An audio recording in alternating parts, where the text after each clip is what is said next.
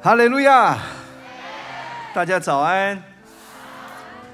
啊，今天呢，下车的时候呢，突然间心里面哈就想起了这个李白的好朋友贺知章啊，他写的这个《回乡偶书》里面的诗句：“少小离家老大回，乡音无改鬓毛衰。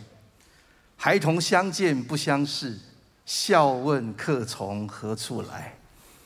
请问我从哪里来？其实我本来就在这里。感谢主，十二年前啊，张牧师差派我到北大去开拓教会。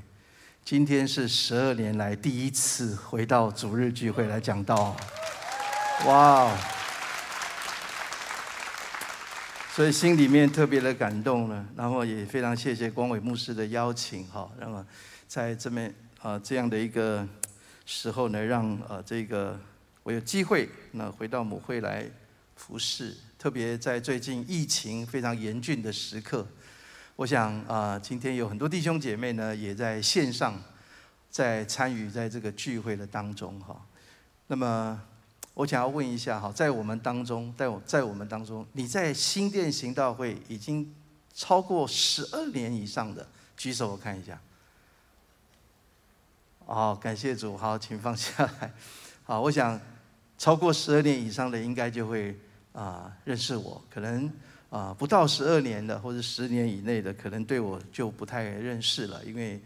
啊，开拓教会之后呢，就非常的忙碌，也很少能够回到母会这边。哈，除了这个烈火特会的时候可以啊一起见个面以外呢，其他的时间有时候也都是各自在啊服侍神。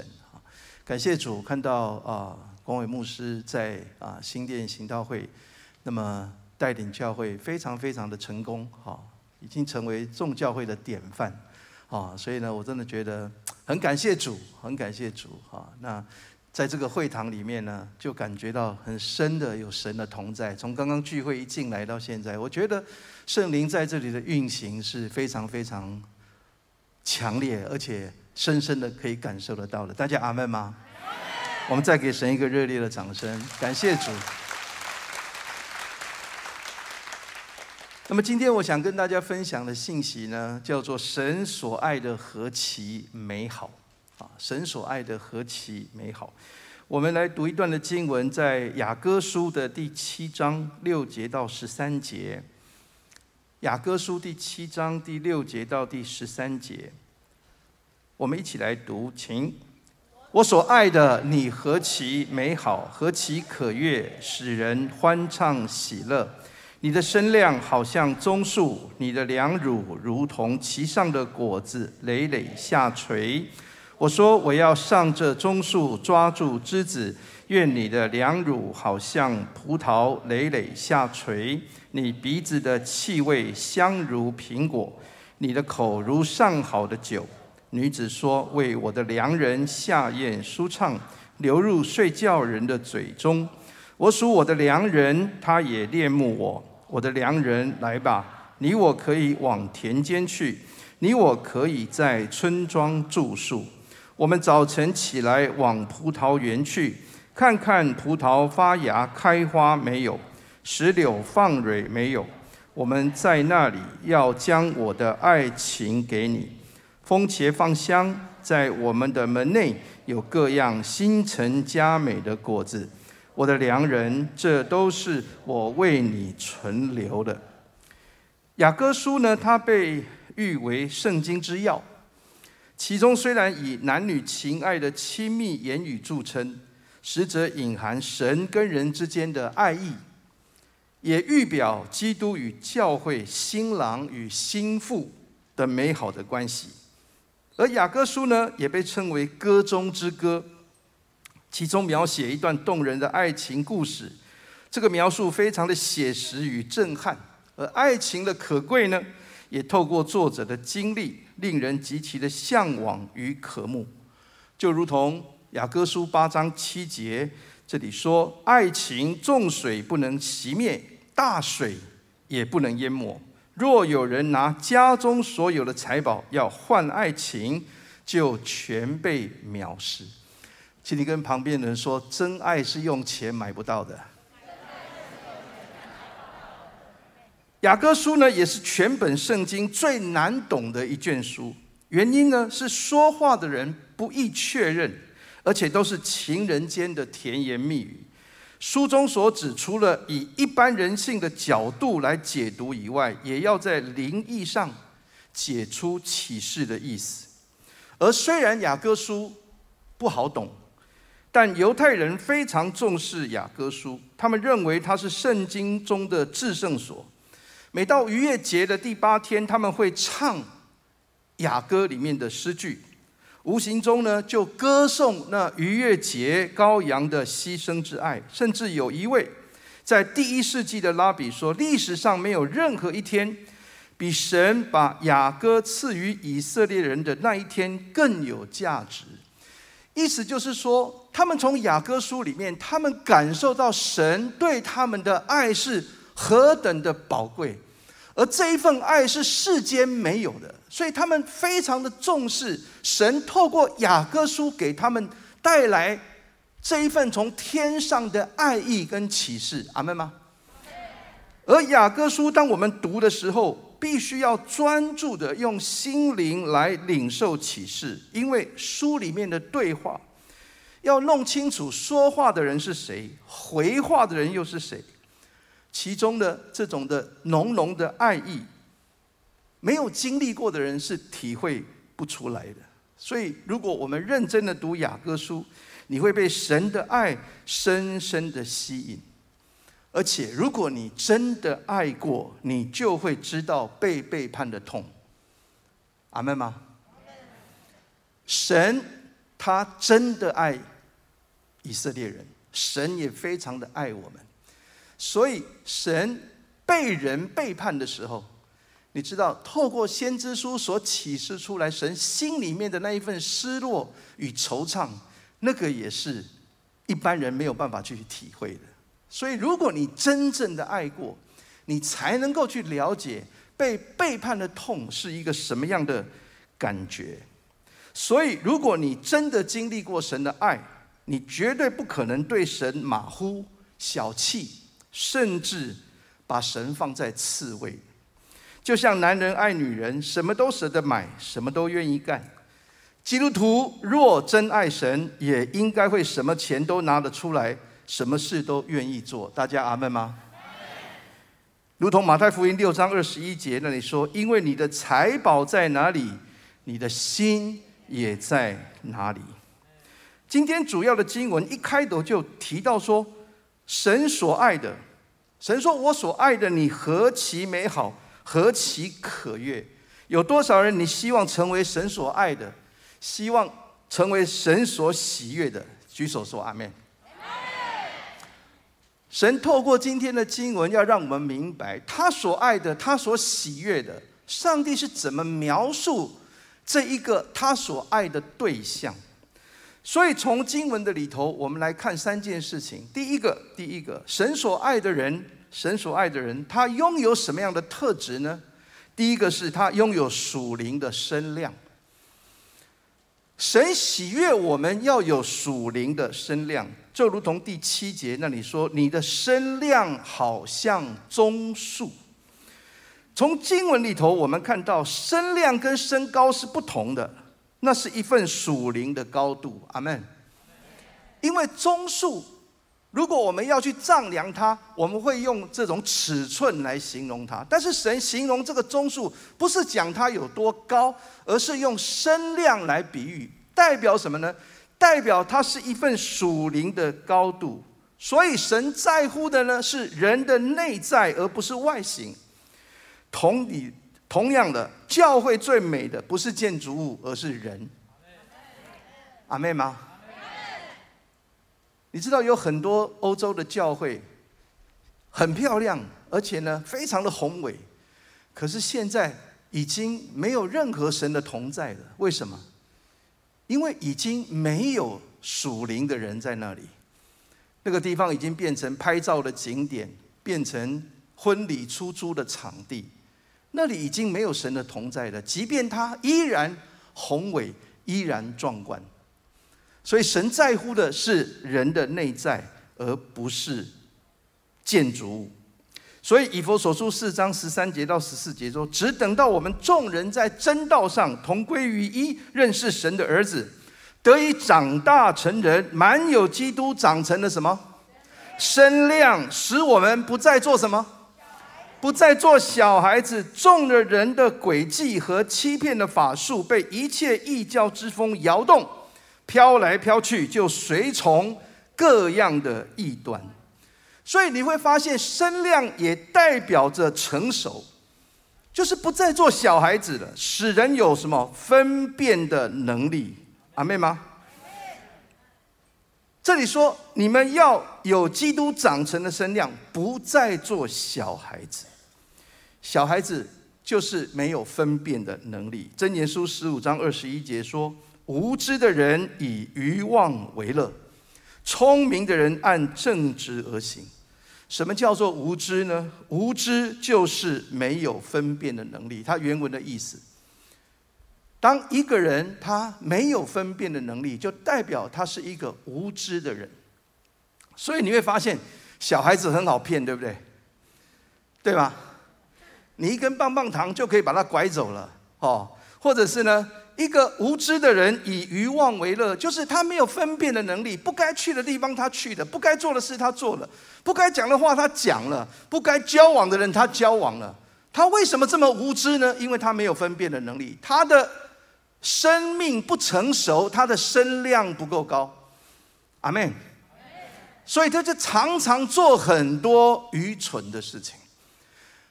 而使到自己受亏损都不知道，这个叫做无知。大家阿妹吗？神不要我们这样，神不要我们不成熟，神不要我们像小孩子，神不要我们不懂得分辨。路加福音二章五十二节，耶稣的智慧和身量，并神和人喜爱他的心都一起增长。所以跟旁边的人说，身量是可以增长的。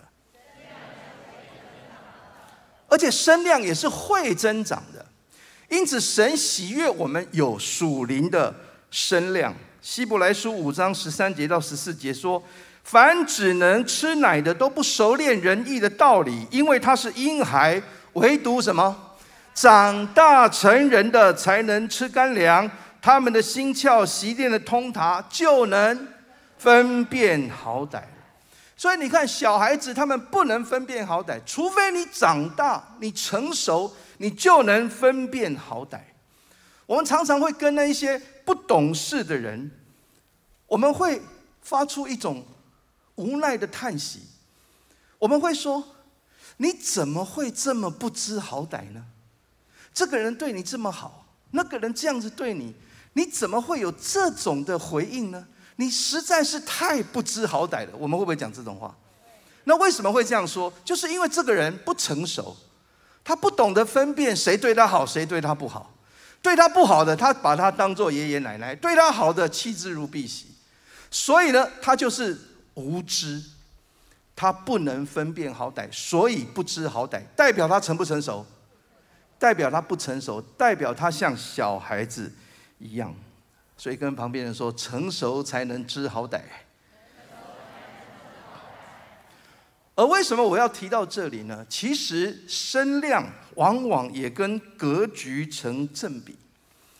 你的属灵声量越高，你心里的格局也会越大。大家阿门不阿门啊？一个人，我们看他不是看他的外形，当然外形也是我们可以去追求的美善。但是一个人真正你去看他的为人，是看他的格局，而不是看他的行为。阿门。格局就决定了你的生命了。就现在要放一个影片，这个影片大家可能看过，但是我会跟你解释这个影片它的定义是什么。我们来看一下。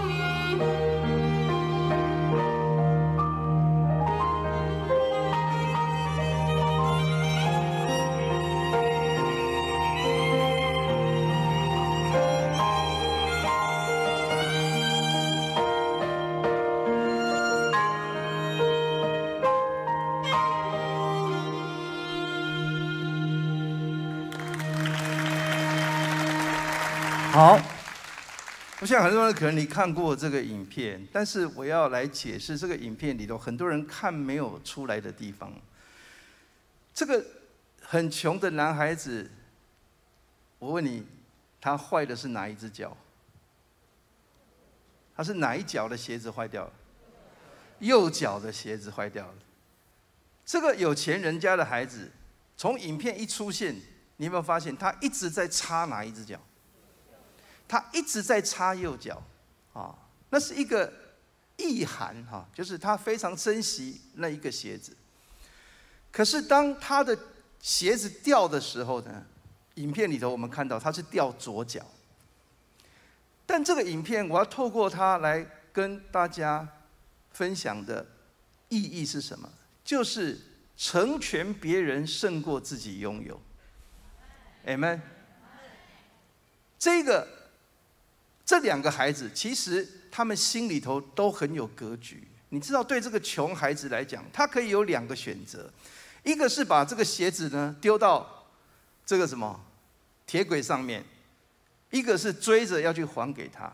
你知道，现在有很多年轻人是很很很仇富的，他也可以想，活该这么有钱掉了，反而可能啊会觉得，你知道吗？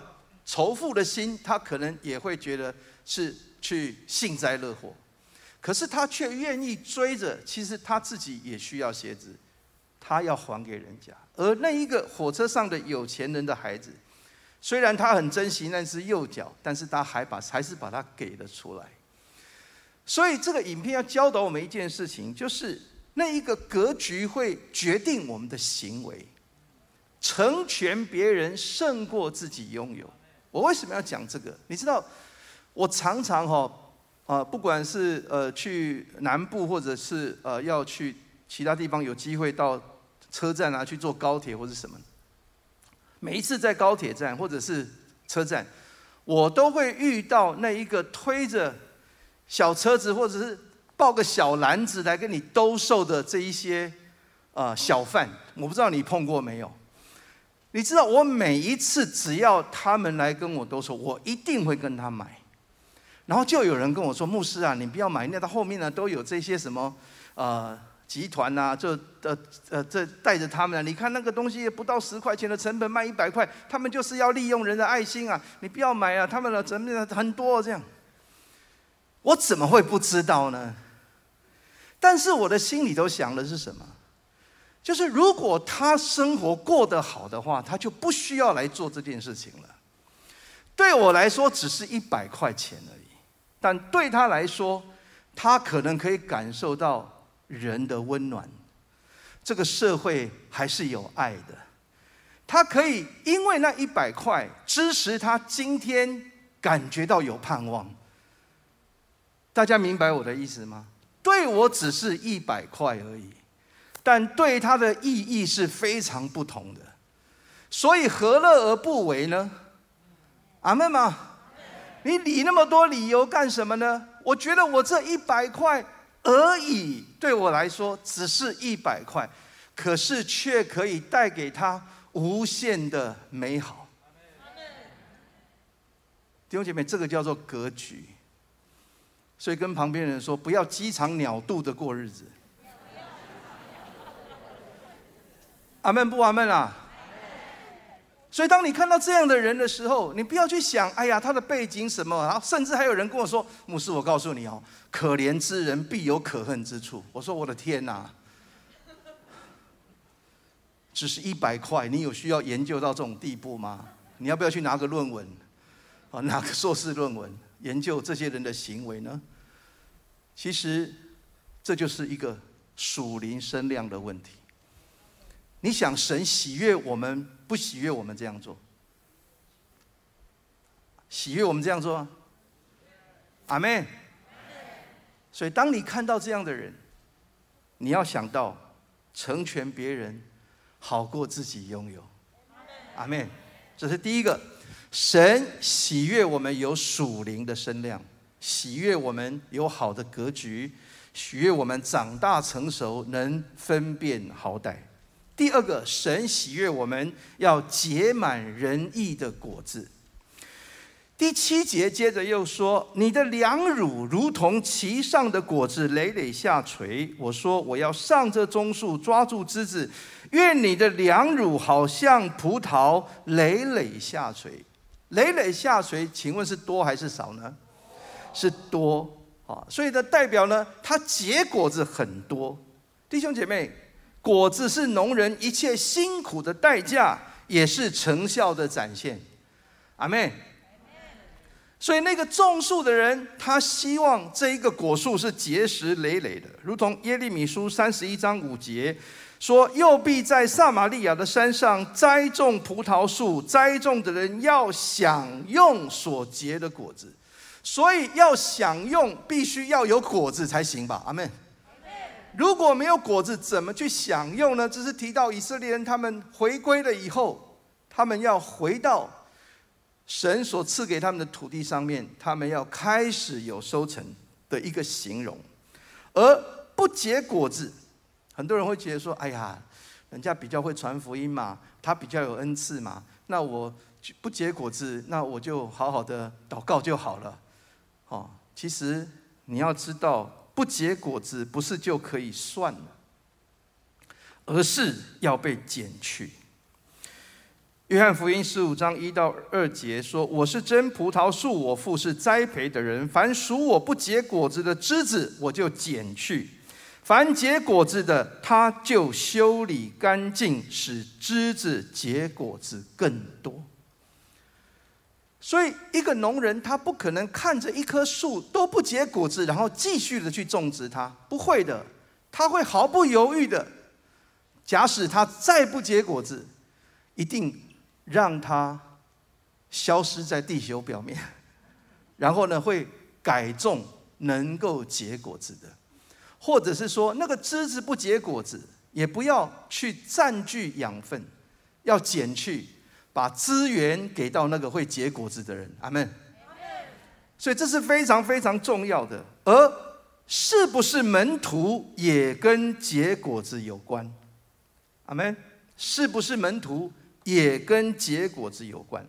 我们看约翰福音十五章八节说：“你们多结果子，我父就因此得荣耀，你们也就是我的门徒了。”请你注意哦，也就是。代表什么？代表门徒跟结果子有没有关系？阿妹。所以，如果我是主的门徒，耶稣说：“所以你们要去使万民做我的门徒。所以你要去让人做主的门徒，你自己要不要先做门徒？要啊！我们不是去传福音叫人做信徒而已，我们要成为一个门徒，去训练别人也成为门徒。所以呢，什么是门徒？不结果子的不能成为门徒。多结果子，你们也就是我的门徒了。”阿妹，所以不能说我不结果子就算了，不是你不结果子，连门徒都不是。所以门徒是啊，如果不是门徒，是很难传福音的。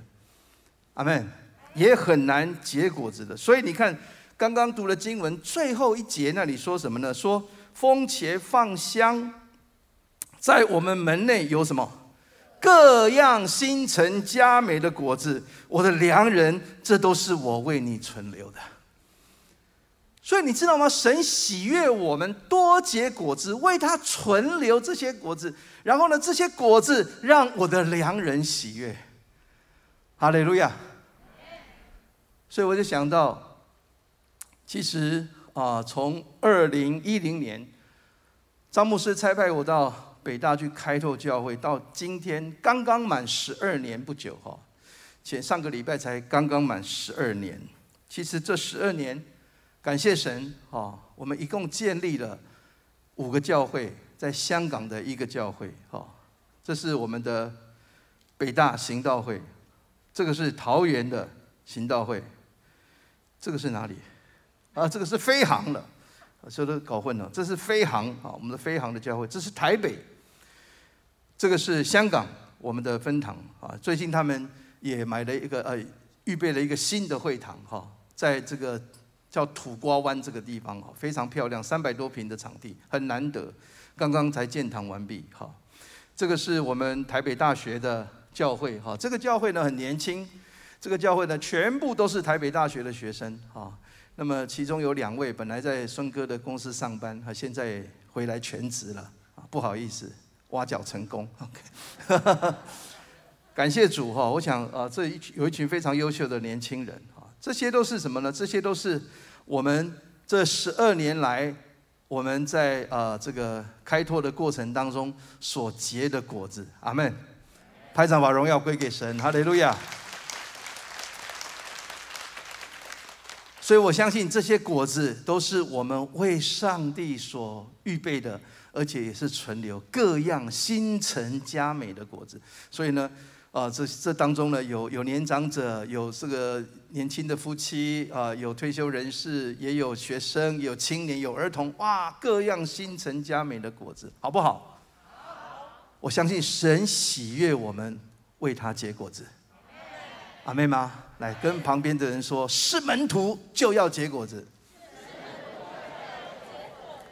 哦，所以感谢主哈！我相信呢，在这几年的当中，啊，我们在啊开拓教会的这个过程的里面哈，所结的果子，我相信我的师傅应该也会很满意才对吧？哎，大家都没有感觉呀，阿门吧？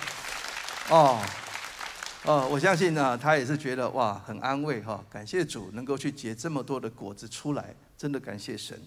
所以我相信我们也是要让上帝可以感到喜悦。是因为我们结满了各样仁义的果子。第三个，神喜悦我们什么呢？神喜悦我们要吐出有益的言语。接着第八节、第九节说：“你鼻子的气味香如苹果，你的口如上好的酒。”女子说：“我为我的良人下咽舒畅，流入睡觉人的耳呃嘴中。”你知道一个人在睡觉哈？你给他喝东西，他会呛到的。而这一个流入这一个睡觉人嘴中的这一个上好的酒，是滑顺到一个地步，连睡觉的人他都觉得不会被打扰的这样的一个顺畅。请问好不好啊？哇，那是非常非常好的。所以，当我们嫌怒一个人啊，当我们嫌怒一个人说话不得体或是不文雅的时候，我们都会说这个人的嘴巴好臭，对不对？Amen。但这里说什么？你的口如上好的酒，你鼻子的气味香如苹果，就代表他所说出来的话是让人感到非常舒畅的，而且是香味四溢的。哈利路亚！哦，当我们觉得一个人他不会讲话，我们甚至会说：“哎呀，你狗嘴里吐不出什么，啊，吐不出象牙来，代表他讲话真的是很糟糕。”箴言书十二章十八节那里说：“说话浮躁的如刀刺人。”你有没有遇过那种这个说话如刀刺人的人？哦，比如说大家一起出去玩。然后你就说哇，好棒哦！今天天气好好哦。他就后面给你补一句：不要高兴的太早，气象说会下雨。哦，然后呢？哎呀，你去买东西买到很很棒的、很便宜，哦，然后呢，这个很很超值的，你就说哇，你看我买这个东西哦，真的好便宜哦，好赞哦，超值，真的太感谢主了。他就跟你说：当心便宜没好货。哎，讨不讨厌呐？真讨厌，对吧？来跟旁边人说，不要讲话这么讨厌。Amen。所以不要这样子讲话都不会讲哦。神要我们说话的态度不是这样的。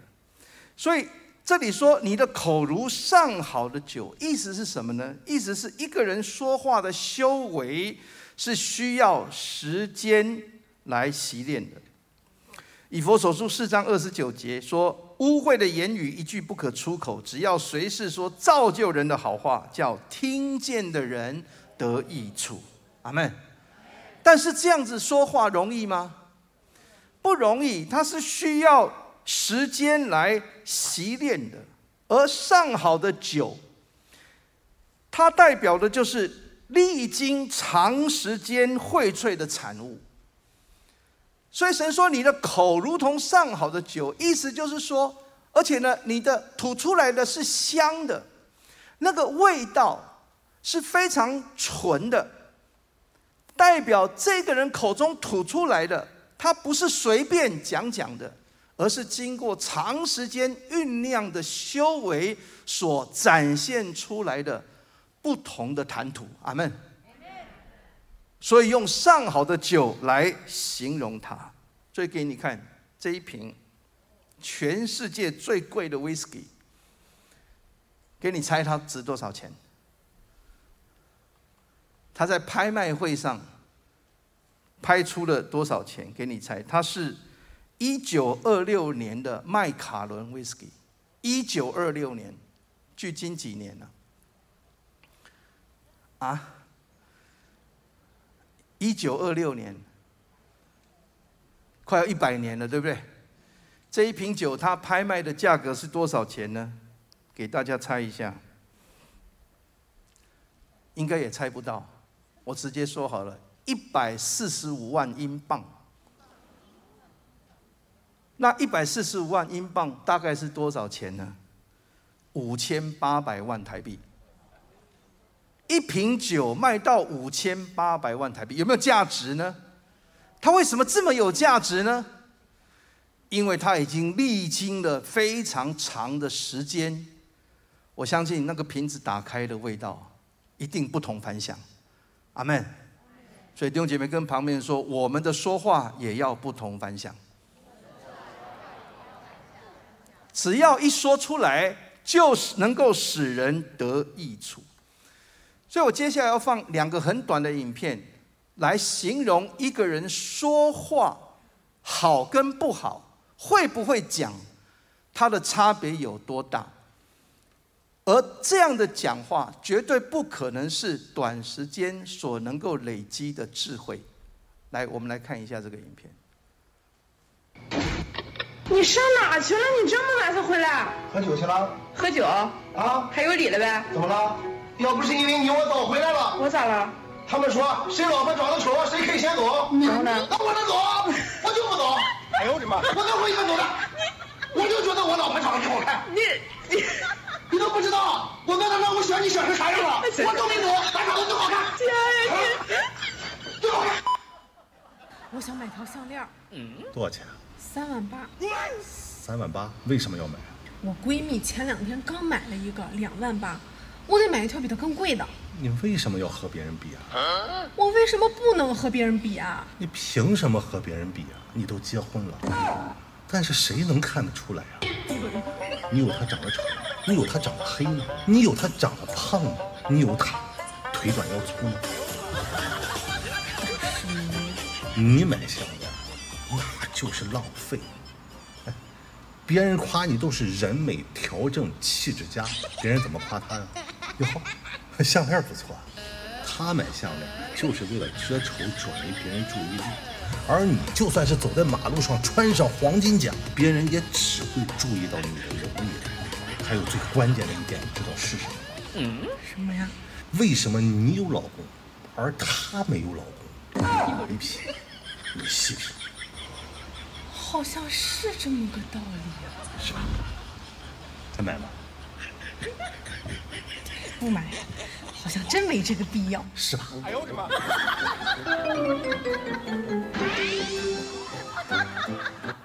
好，大家觉得他会不会说话？我的意思，我没有说要你这样子油嘴滑舌，但我要表达的是，一个危机，你能够用几句话就可以让它转转危为安，扭转乾坤。会不会说话？会不会影响结果？会。所以呢，弟兄们，如果太太要买项链，这一招已经没用了哦。你要再想一个更好的说辞。但我要讲的是什么呢？会不会讲话，其实跟很多的事情的发展有非常密切的关系。一句话说得好，好像金苹果落在银网子里，代表它非常非常的宝贵。所以，跟旁边人说，说话要有智慧。历代志下九章七节说：“你的群臣、你的仆人常侍立在你面前，听你智慧的话是有福的。”所以，弟兄姐妹，每一个主日，当你来到教会的当中，你听到神的话语，这些都是神同在所印证的启示。这一些的话会使我们有智慧。阿门。而当你能够来到主日，听到这一些上帝真理的教导，是有福的，阿妹吗？是能够让我们更懂得如何去成为一个有智慧的人。所以听智慧的话是有福的，而智慧的话其实跟好听的话是不一样的。你知道，智慧的话往往都是对的话。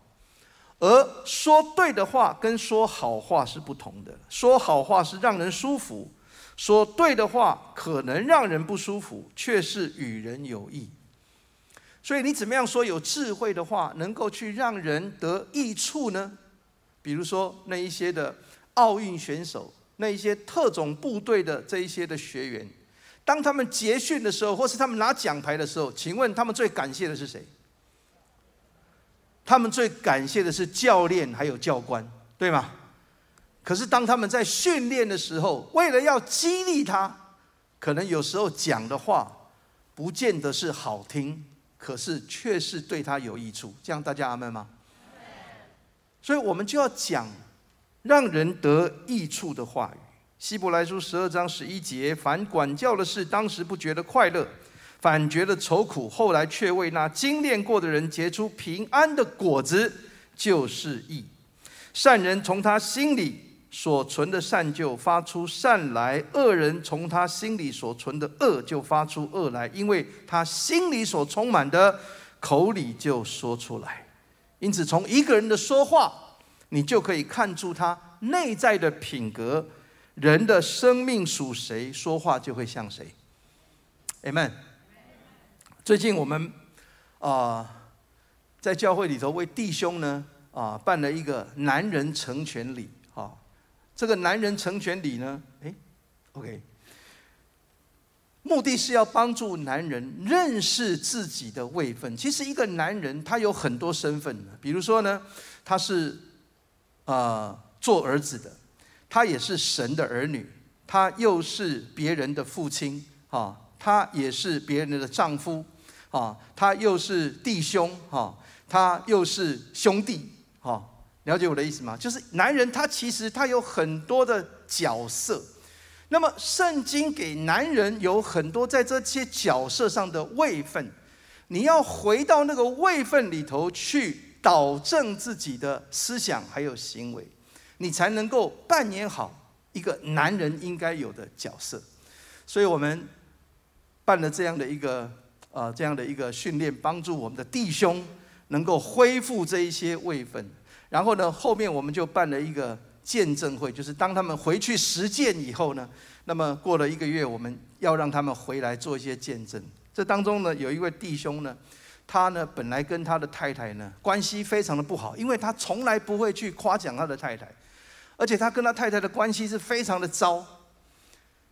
当他做完啊这个训练之后呢，他学习到哦，原来我做丈夫的，我不能够好像。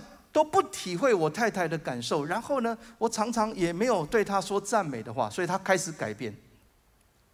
回去之后呢，他开始就学习赞美他的太太，但是呢，他的赞美啊，是我们听起来是觉得真的是鸡皮疙瘩掉一地的，可是对他来说，他是从心里面说出来的。他怎么跟他太太说？他说：“太太，我怎么会觉得你年纪越来越大，却越来越漂亮呢？”我真的好担心你被别人抢走哦！哇，你知道他太太哦，心花怒放了起来。然后他又说，有一天他回家的时候呢，看见他太太在吸地毯，然后他就跟他太太说：“太太，我今天一进家门，我看到你在吸地毯，我就觉得你的周围有好多的星星在闪耀。我怎么有这么好的太太？我真的是最幸福的男人。”他说那天晚上看电视的时候，他太太把。头靠在他的肩膀上，哇，多么美的画面！你知道，现在他们过得非常快乐的日子。他说：“我的婚姻从此改变，每一天回到家就像回到天堂一样。”阿门吗？但是是为什么能够有这样的一个光景？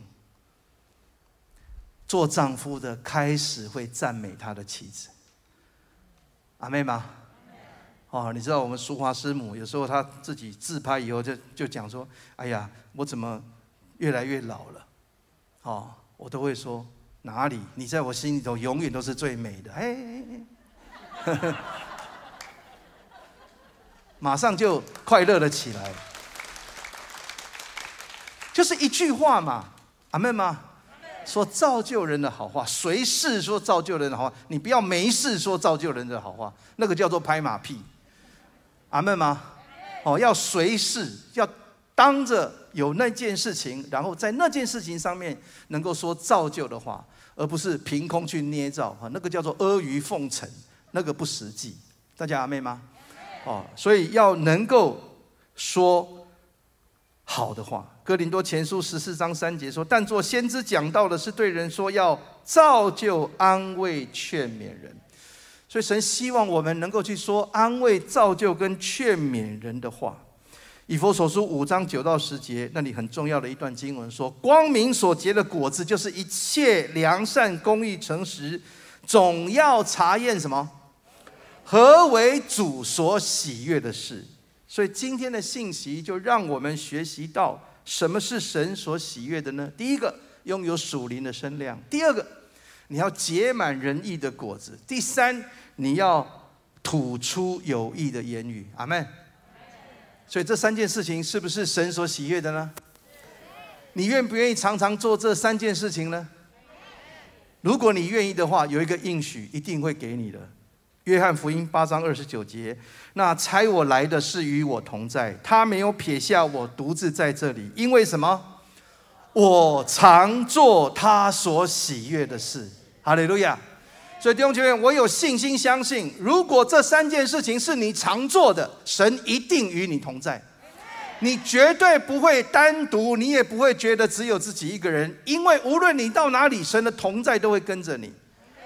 阿门吗？你是一个有属灵声量的人，你是一个常常多结果子的人，你是一个讲话就让人得益处的人。我告诉你，神一定很喜欢跟你在一起。这是我自己深深经历到的。Amen。你知道有神的同在跟没有神的同在有多大的差别吗？当你带着神的同在，你到哪里，你都会感觉到那一份的平安。还有什么呢？还有上帝为你的一个每一个细节的这样的一个恩待。哦，你说啊，开车去吃饭呐，这个哪里啊，这个很难停车。你知道，我常常是这样的，就是去到那种很难停车的地方，只要我一开到那边，门口一定有位置，就是门口哦，毫无残念，就是门口。这已经变成一个非常习惯的一个状态了。你知道，当你带着神的同在，天使都来服侍你的，真是这样的。但是你要常做他所喜悦的事，你不要常做他不喜悦的事。